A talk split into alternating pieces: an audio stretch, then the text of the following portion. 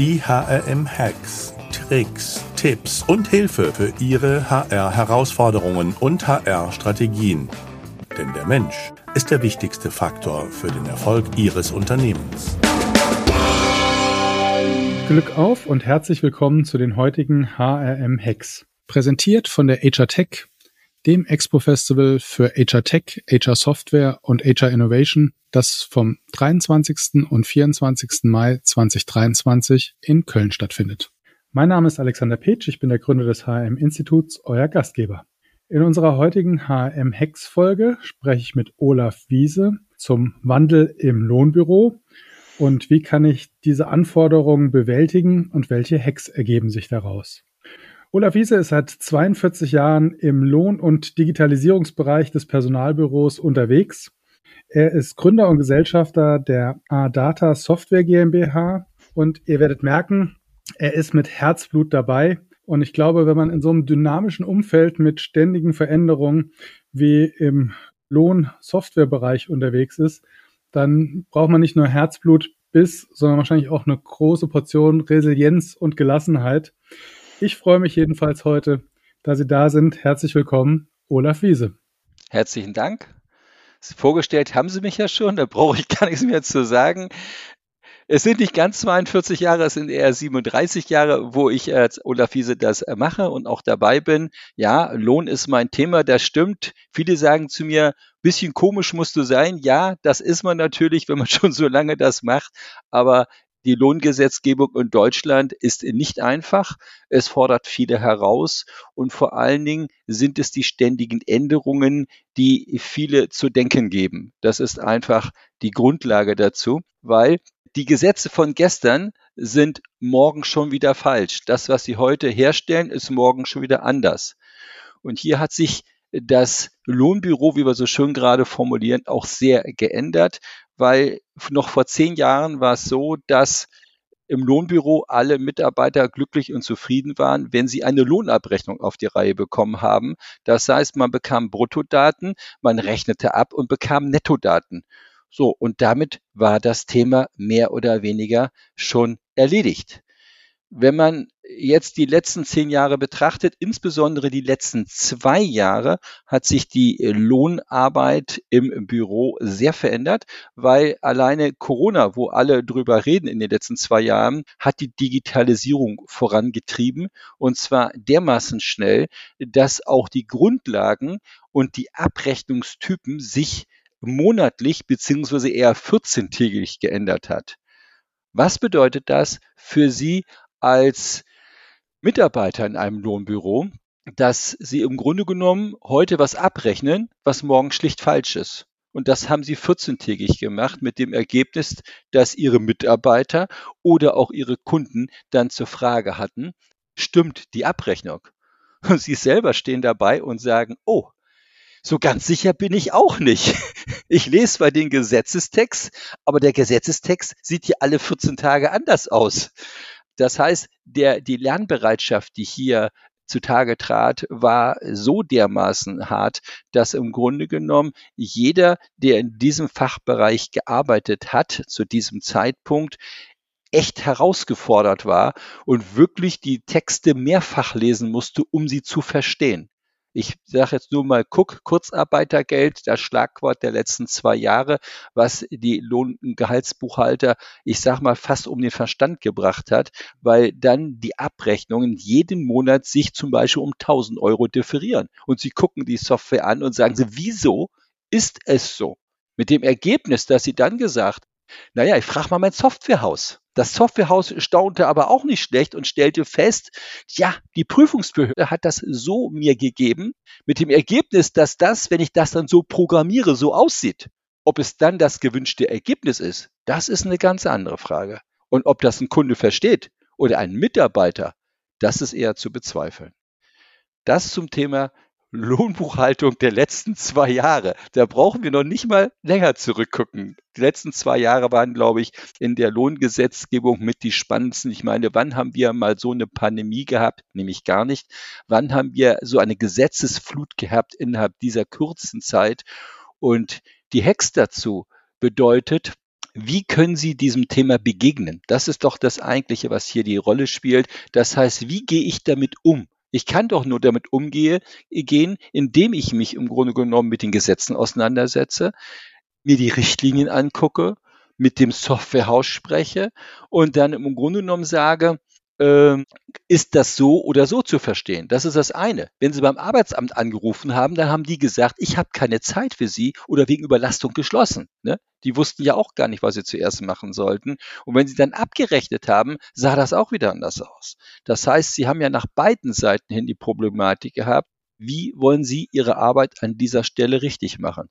Hier kann ich jedem nur beglücken, der praktisch diese Zeit durchgestanden hat, auch die ganzen Softwarehäuser, die in den Gremien zusammengestanden haben und wirklich die Hände über den Kopf zusammengeschlagen haben. Was können die dort programmieren? Ne, das ist so. Oder das, was verlangt man von uns? Und das sind Sachen, ich habe selbst viele, viele Runden begleitet dabei mit dem Punkt, dass ich oft zu den äh, Veranstaltern gesagt habe, wem sollen wir das noch erklären? Weil in den Medien kamen diese Punkte meistens nicht zur Sprache, sondern dann ging es nur darum, wir haben Cook in der Form, wir haben Staffelcook. Dann riefen mich alle hier an, warum haben wir denn nicht mehr Staffelcook? Ich sage, waren Sie denn 50 Prozent auch im Cook gewesen? Nee, ich hatte nur 20. Ich sage, sehen Sie, dann gilt für Sie das Staffelcook eben nicht. Und genau den Punkt hat man nämlich nicht gesagt. So, und das sind so die Punkte, die man in den letzten zwei Jahren genauso mal differenzieren kann. Und was können Sie daran tun? Sie haben vorhin gesagt, Gelassenheit. Ja, müssen sie sein. Sie müssen einfach stressresistent sein, weil man dann wirklich sagt, pass auf, das sieht komisch aus, was da ausgerechnet ist. Zahlen Sie es erstmal aus. Rückrechnen können wir immer noch. Ne? Also wir haben bei einigen Kunden dann äh, teilweise am Jahresende die ganzen Lohnkonten aufgeräumt und dann kam mal, mal Nachzahlung und mal nach Berechnung raus. Und weil man dann das übers Jahr hinweg sehen muss, wie ist es und den Rest machen sie mit die Lohnsteuergesetzgebung. Ne? Ich sage mal, die neuen Gesetze von diesem Jahr sind ja auch nicht besser. Ne, das, was Sie jetzt gerade haben, wo Sie ja ab Januar alles zurückrechnen müssen, weil der Steuerpapp geändert ist, das ist ja nun jetzt gerade, das wird jetzt gerade auch ausgeliefert.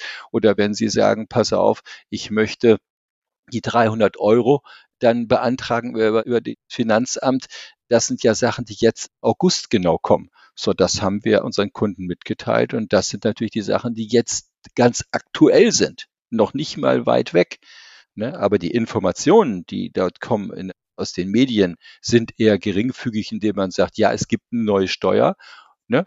oder es gibt eine neue 300 Euro. Die Wahrheit ist, wir machen eine sechs Monate Rückrechnung, beziehungsweise ja, sieben Monate Rückrechnung für 30 Euro. Das ist dann die Quintessenz, um das mal so zu sagen. Was ist der Hack an dieser Stelle? Sie müssen einfach sich daneben hinstellen und sagen, wir machen das, was die Gesetze machen. Was anderes können Sie gar nicht machen an dieser Stelle. Und äh, sich einfach darauf vorbereiten, dass wir weitere Rückrechnungen machen, ne? weil der Aufwand ist höher als die 30 Euro. Und zwar erheblich höher bei allen Softwarehäusern, bei allen Lohnanbietern und auch bei allen, die im Grunde genommen damit zu tun haben. Man hätte das anders machen können. Das wäre aus meiner Sicht der Wunsch gewesen. Das habe ich auch in der Persa, in der Arbeitsgruppe mitgeteilt, nämlich sage, wieso machen Sie das nicht so, dass Sie einfach eine Steuerbefreiung über das Finanzamt eintragen? Dort gibt es die Möglichkeit, weil das Finanzamt hat über das Elster in der Rückmeldung die Möglichkeit, den Freibetrag dort reinzubringen. Da hätte man die 300 Euro reinpacken können und fertig ist das Thema.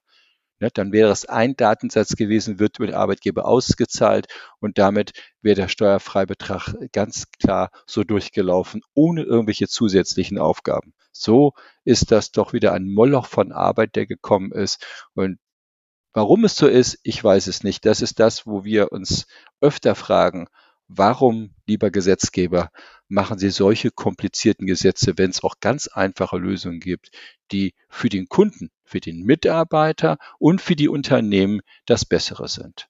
So, das zu diesem Thema. Wie sieht es denn aus, so aus Sicht der Mitarbeiter? Im Personalbüro haben die Kollegen teilweise wirklich Schwierigkeiten, dort hinterherzukommen. Was ist der Hack an dieser Stelle? Erstens, die Krankenkassen sind recht informativ und dort gibt es Workshops, wo man sich darüber informieren kann, wie denn diese Thematiken gut oder gelöst werden sollte aus der Sicht der Krankenkasse. Die Softwarehäuser bieten das Gleiche auch an, dass sie meistens auch entweder das über Dokumentation haben, über Workshops haben und auch praktisch dann diese Informationen auch weitergeben. Dann müsste man sich damit beschäftigen, dass man sagt, pass auf, wie sieht mein Produkt aus, was muss ich tun, was ist meine Aufgabe daran und sie müssen sich damit auseinandersetzen. Das heißt, die Mitarbeiter haben eine immer höhere Belastung in kürzerer Zeit, neue Sachen zu lernen. Das heißt, der, der Druck, der auf dem Personalbuchhalter landet, ist dadurch natürlich immer höher. Ne? Weil die Gesetze immer kurzfristiger, immer dichter nacheinander kommen und immer mehr von ihnen wollen. Ne? Das heißt, zum Beispiel gibt es eine große Digitalisierungswelle bei den Ämtern. Das fing 1998 an mit dem Digitalisieren, in dem damals die ersten, sage ich mal, Meldeprotokolle, die man früher mit der Hand machte, praktisch per Dakota oder per Elster dann zum späteren Zeitpunkt hin und her geliefert wurden. Und das nahm seinen Lauf, dass sie heute bald jede Meldung oder jede Art von Meldung elektronisch vornehmen. So gibt es ja zum Beispiel auch das E-Cook, ne, das elektronische Kurzarbeitergeldmeldung, dass sie nicht mehr dieses Formular dahin packen, sondern dass sie das alles elektronisch machen. Sie geben das ein und sagen, hey, ich schicke das meinem Arbeitsamt. Und jetzt siehe da, beim Arbeitsamt kommt nichts an. Warum ist das so? Weil nicht alle Arbeitsämter die Zugänge fertig haben. Aber der Kunde weiß es nicht. Das heißt, für den Mitarbeiter ist das wirklich schwierig, im Personalbüro rauszufinden, welche Annahmestelle arbeitet wie. Das heißt, man kann sein Arbeitsamt anrufen, kann sagen, hey, liebes Arbeitsamt, ich möchte dir diese Sachen schicken. Und wenn die auf der anderen Seite sagen, yo, ich Arbeitsamt habe das, ich habe auch den Importer fertig und kann damit auch umgehen, habe die Software im Einsatz und ich bin bereit, damit zu arbeiten, dann funktioniert das. Das ist schon spannend. Aber wie soll der Mitarbeiter das wissen? Der sieht das ja nicht, weil das Gesetz sagt, mach das, tu das, hat deine Software die Zulassung. Jo, der Softwareanbieter sagt, ich habe es. Und dann sagt er, ich sende. So, und das ist für den Personalbuchhalter an dieser Stelle so eine Sache zwischen Digitalisierung, zwischen Zukunft und zwischen dem, was kenne ich. Ne? Also das, was ich kenne, war gestern. Und das, was ich machen muss, ist morgen. Und dazwischen bewege ich mich und muss lernen, wie sieht meine Zukunft Zukunft im Büro aus, die jeden Tag anders ist. Der Vorteil als Hack kann man also sagen, ich habe einen Arbeitsplatz, der dem ständigen Wandel unterlegen ist. Das Morgen ist immer anders, wie es gestern war. Jeder Tag. Das fängt morgens an, wenn Sie als Personalbuchhalter reinkommen und Sie haben auf dem Tisch oder digital natürlich im Handy, oh, ich habe zehn Krankmeldungen und Sie fangen zu, an zu organisieren, wie die Arbeit gemacht werden soll. Das ist die Begrüßung morgens um sieben. So, das zum Personalbuchhalter. Man darf den nie unterschätzen. Und der macht im Großen und Ganzen eine super tolle Arbeit und ist verantwortungsvoll und hat wirklich viele, viele Aufgaben, die oft nicht geschätzt werden. Oft ist das, wie sagte man früher, ach, der Lohn läuft ja nebenbei. Nein, der Lohn läuft nicht nebenbei und schon gar nicht von alleine und schon gar nicht so geräuschlos, wie man es will, Meistens ist das von der Geschäftsführung so gesehen, aber oftmals stellen die heute fest, dass die Digitalisierung einen großen Einzug in diesem Bereich hält. Und die Digitalisierung ist jetzt auch inzwischen oben bei der Geschäftsführung angekommen, dass der Lohn so anders per digitalen Workflows abgerechnet werden soll. Und genau diese Wege sind die, die der Personalbuchhalter heute neu lernen muss, weil das, was ich vorher mit Papier gemacht habe, gibt es nicht mehr, sondern heute kommen die Workflows rein, sie geben frei, sie genehmigen, sie stellen um, sie sagen, aha, passt das, habe ich die Abschlüsse, habe ich die Meldung, habe ich sie nicht, gibt es neue Meldungen, gibt es andere Meldungen, macht hoffentlich das Programm das richtig. Und die Arbeit hat sich dadurch für den Personalbuchhalter allein in den letzten zwei, drei Jahren um circa 70 bis 80 Prozent verändert. Ne? Wenn Sie noch vor zwei Jahren über eine Personalakte gesprochen haben, dann sagt man heute, na ja, der Personalakte ist selbstverständlich. Wo ist denn der Workflow dazu? Oder wo kann ich detailliert etwas sehen? Und wie geht das bitte vollautomatisch? So, das erwartet man heute, um das zu beantworten. Was wären denn so noch äh, Tricks, um das besser zu machen? Besser zu machen, da gibt es eine ganze Menge. Und zwar erstens geht es besser machen um die Digitalisierung der Firmen als solches. Also ich kenne viele Firmen, auch viele, mit denen ich hier verbunden bin, über die Unternehmerverbände hier im Landkreis Verden-Rotenburg, wo ich hier zu Hause bin. Und wenn ich sehe, wie viele Firmen noch arbeiten, ist das meist noch der Stand von gestern, um es auch wirklich so zu formulieren. Was kann ich verbessern, indem ich als Unternehmer auch den Personalbereich digitalisiere? Das erleichtert dem Personalbuchhalter natürlich die Arbeit, weil dann die Daten automatisch hinzugeführt werden. Das ist die eine Seite der Medaille. Die andere Seite der Medaille ist ja, dass natürlich diese Daten erhoben werden müssen, was Urlaub betrifft, was Krankheit betrifft und so weiter.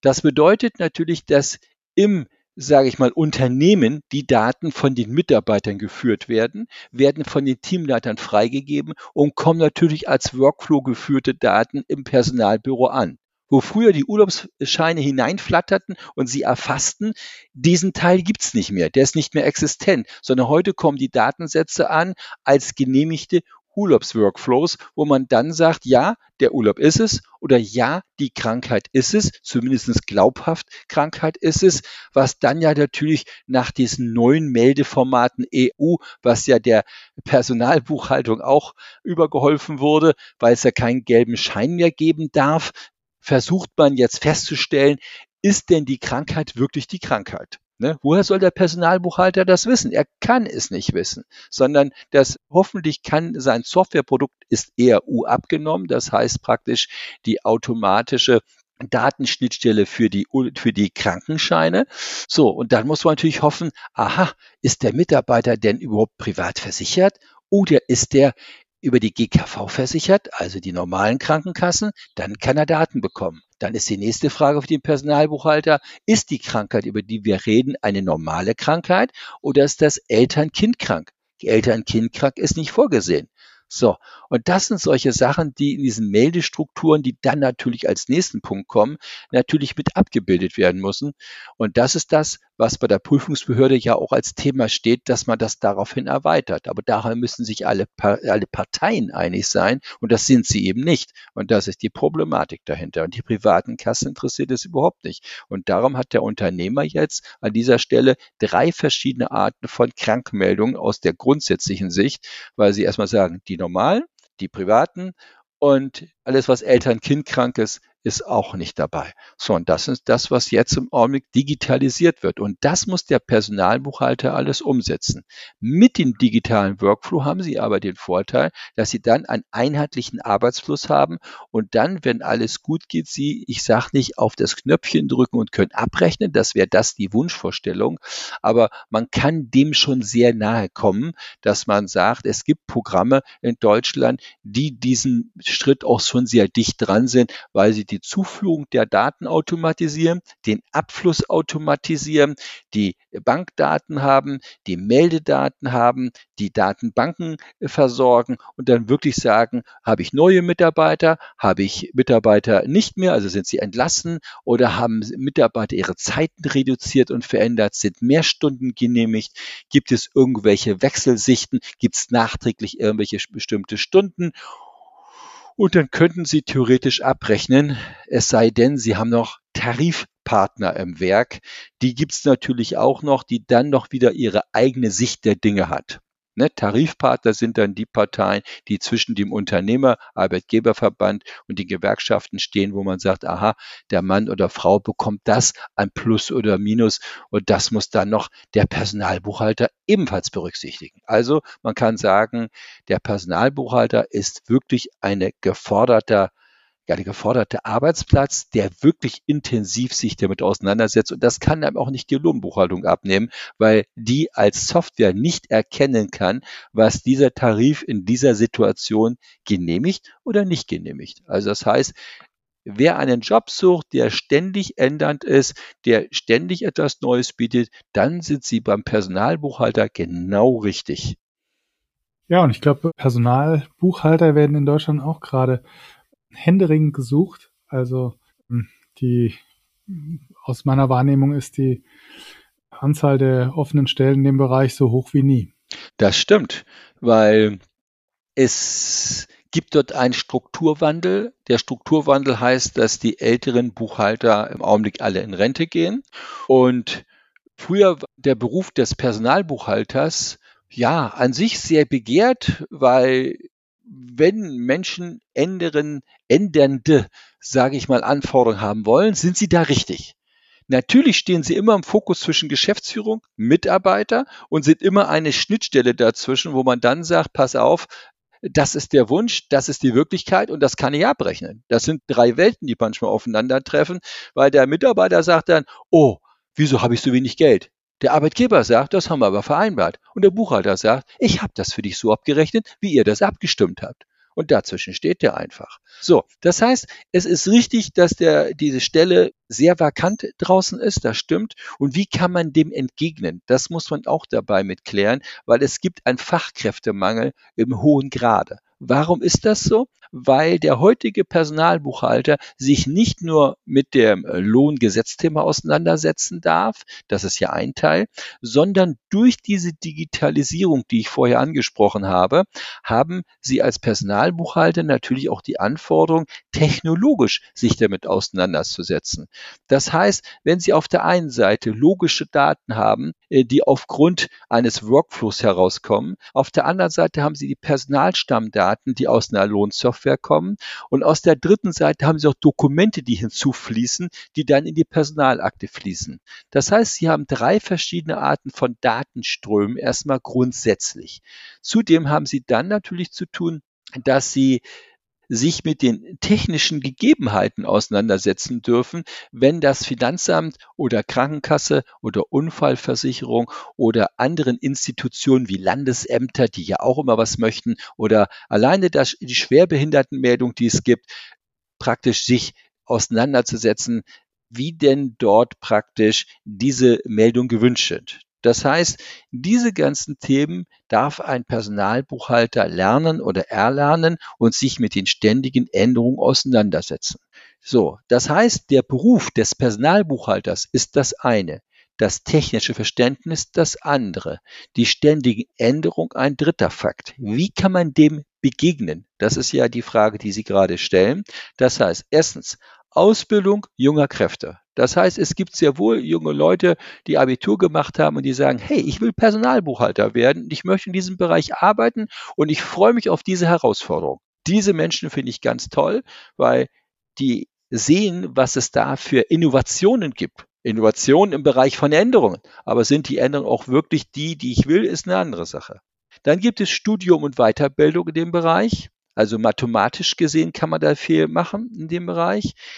Dann kann man die Digitalisierung als Ziel definieren. Das heißt, wenn Sie junge Leute haben, sagen Sie, Mensch, was würde denn Ihnen an Ihrem Arbeitsplatz gut gefallen, dass Sie sagen, hey, ich will Personalbuchhalter werden? Dann kommt doch meistens, hey, ich will digital arbeiten. Für mich ist das Handy kein Fremdwort und für mich ist ein Tablet eine normale Arbeitsgrundlage und damit kann ich eine komplette Abrechnung machen. Damit kann ich alles durchführen. So, und ich kann am besten noch im Strand auf Mallorca liegen.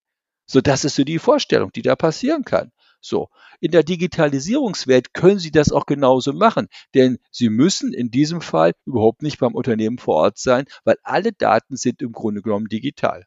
Und das hat, dafür hat Corona gesorgt, dass man so arbeiten kann und dass man so auch denkt.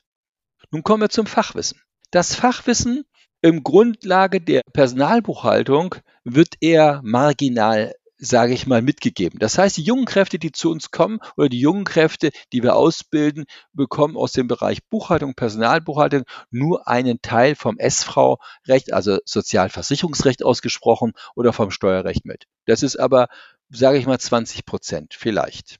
So, diese 20 Prozent brauche ich aber, um überhaupt den Einstieg zu erhalten, um die nächsten Punkte überhaupt zu erlernen. Was heißt das? Die nächsten Punkte heißen natürlich, was sind die wirklichen Punkte? Warum, was macht das aus? Ich sage mal, wir arbeiten zum Beispiel viel mit Data Context zusammen. Dort gibt es dieses äh, Buch, das Einmaleins des Lohnbuchhalters. Das nutzen wir seit Jahren. Das finden wir persönlich gesehen sehr, sehr gut formuliert. Und dieses Fachbuch auf über 400 Seiten hat erstmal eine Grundlage, wo man sagt, was ist die Materie, mit der ich arbeite?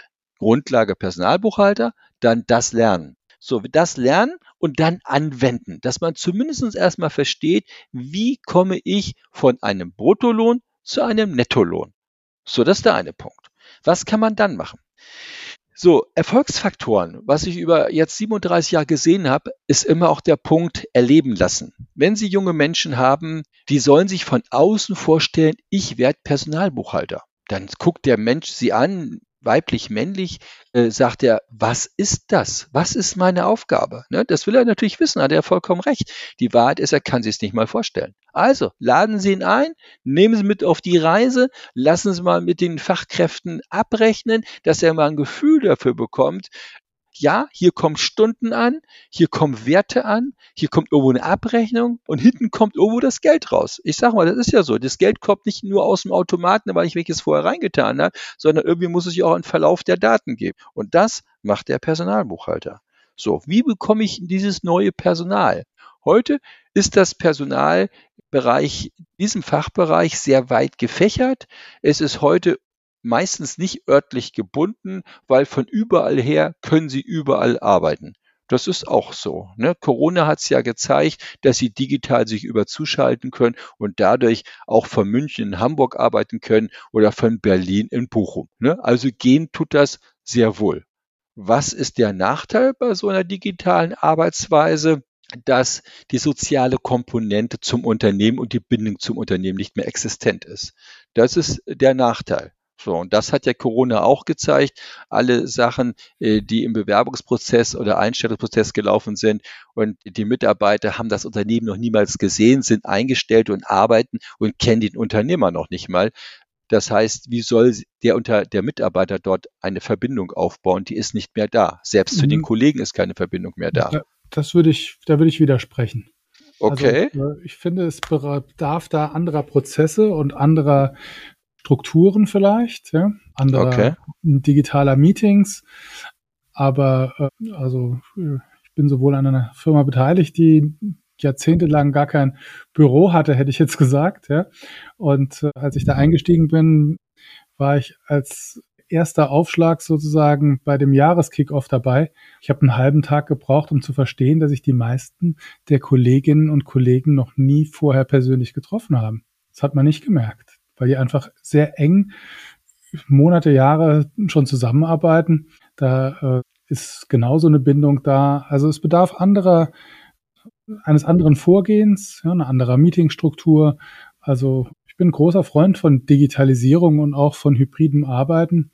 Ich glaube, dass man da, wenn man das richtig nutzt, mehr Chancen als Risiken also ich sage mal, wir betreuen nun über 1042 Unternehmen, das ist sehr viel und machen 2,4 Millionen Abrechnungen. Und äh, ja, ich stimme Ihnen auf der einen Seite zu, trotzdem bleibe ich auf der anderen Seite, der soziale Aspekt, der ist nicht da, weil Sie haben nur eine digitale Sicht des anderen. Äh, es ist ja nicht so, dass sie mit dem in der Kaffeeküche zusammenstehen und sagen, Mensch, was hast du gestern gemacht? Wie geht's deiner Frau? Die Frage können sie gar nicht stellen. Das ist gar nicht da. Natürlich gibt es eine Meetingkultur. Natürlich gibt es dann Daily Meetings, Scrum Meetings, Sprints und was es alles geht. Das haben wir auch alles. Das ist richtig. Ich freue mich mal manchmal auch, wenn ich die anderen mal sehe und einfach mal beim Tisch stehe, ich sage, Mensch, wie geht's dir eigentlich? Also vom Menschlichen. Ne? Das ist aber eine Philosophiefrage natürlich. Ne? So. Wenn wir nochmal auf die Leute zurückkommen, wie bekommt man neue Kräfte? Heute ist das so, dass es einen Zufluss von Kräften aus dem Ausland gibt, weil es in Deutschland Fachkräftemangel gibt, in sehr hochgradigen Form. Und es gibt viele ausländische Kräfte, die nach Deutschland strömen, die aber genau diese Fachrichtung abbilden und die auch im Personalbuchhaltungsbereich sehr wohl die Abrechnung hervorragend durchführen können und auch das technische Verständnis dafür haben ne, um die Frage so abschließend auch zu beantworten. Ja, nehmen wir auch wahr. Wir haben viele Bewerbungen immer wieder aus dem, äh, ja, aus dem Ausland, die dann sich sozusagen die ja, deutschen Besonderheiten, ich sag mal, drauf geschafft haben. Und das ist natürlich auch eine gute Einstiegsmöglichkeit.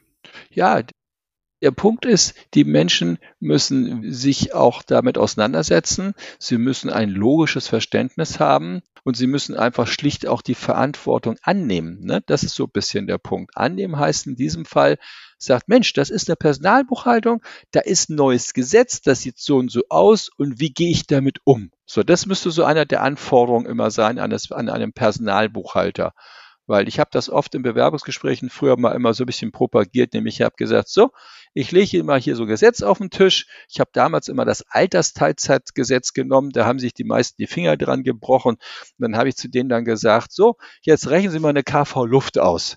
So, und die meisten ging die Luft wirklich aus, aber nicht die KV-Luft, sondern sie haben gar nicht begriffen, was überhaupt Luftberechnungen sind. So, aber das sind so ganz normale Terminis, die Sie im Lohn haben, wenn Sie sagen, ich will eine Luft berechnen. So, das ist ja nicht die Luft eines Vakuums, sondern ganz bestimmte Berechnungsaufzehrmodelle, wie man nachher bestimmte Bereiche berechnet.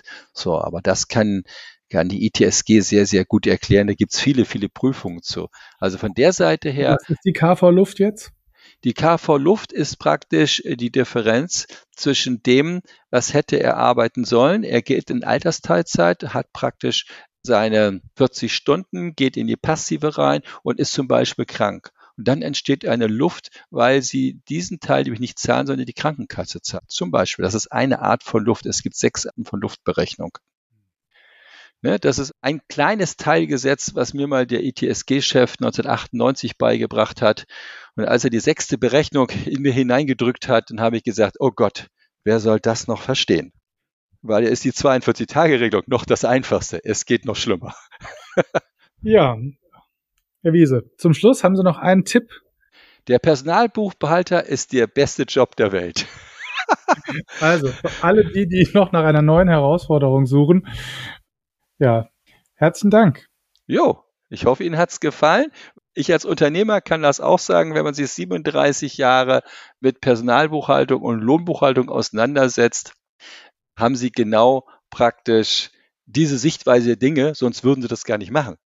Ja, ja also beste Gesundheit. Und jo. wenn ihr das, den Podcast nochmal nachlesen wollt, als Interview einfach auf hm.de gehen, Olaf Wiese eingeben und dann werdet ihr es finden. Glück auf und bleibt gesund und denkt dran, der Mensch ist der wichtigste Erfolgsfaktor für euer Unternehmen. So ist es. Ich freue mich, wenn wir uns auf der HR Tech am 23. oder 24. Mai diesen Jahres in Köln sehen.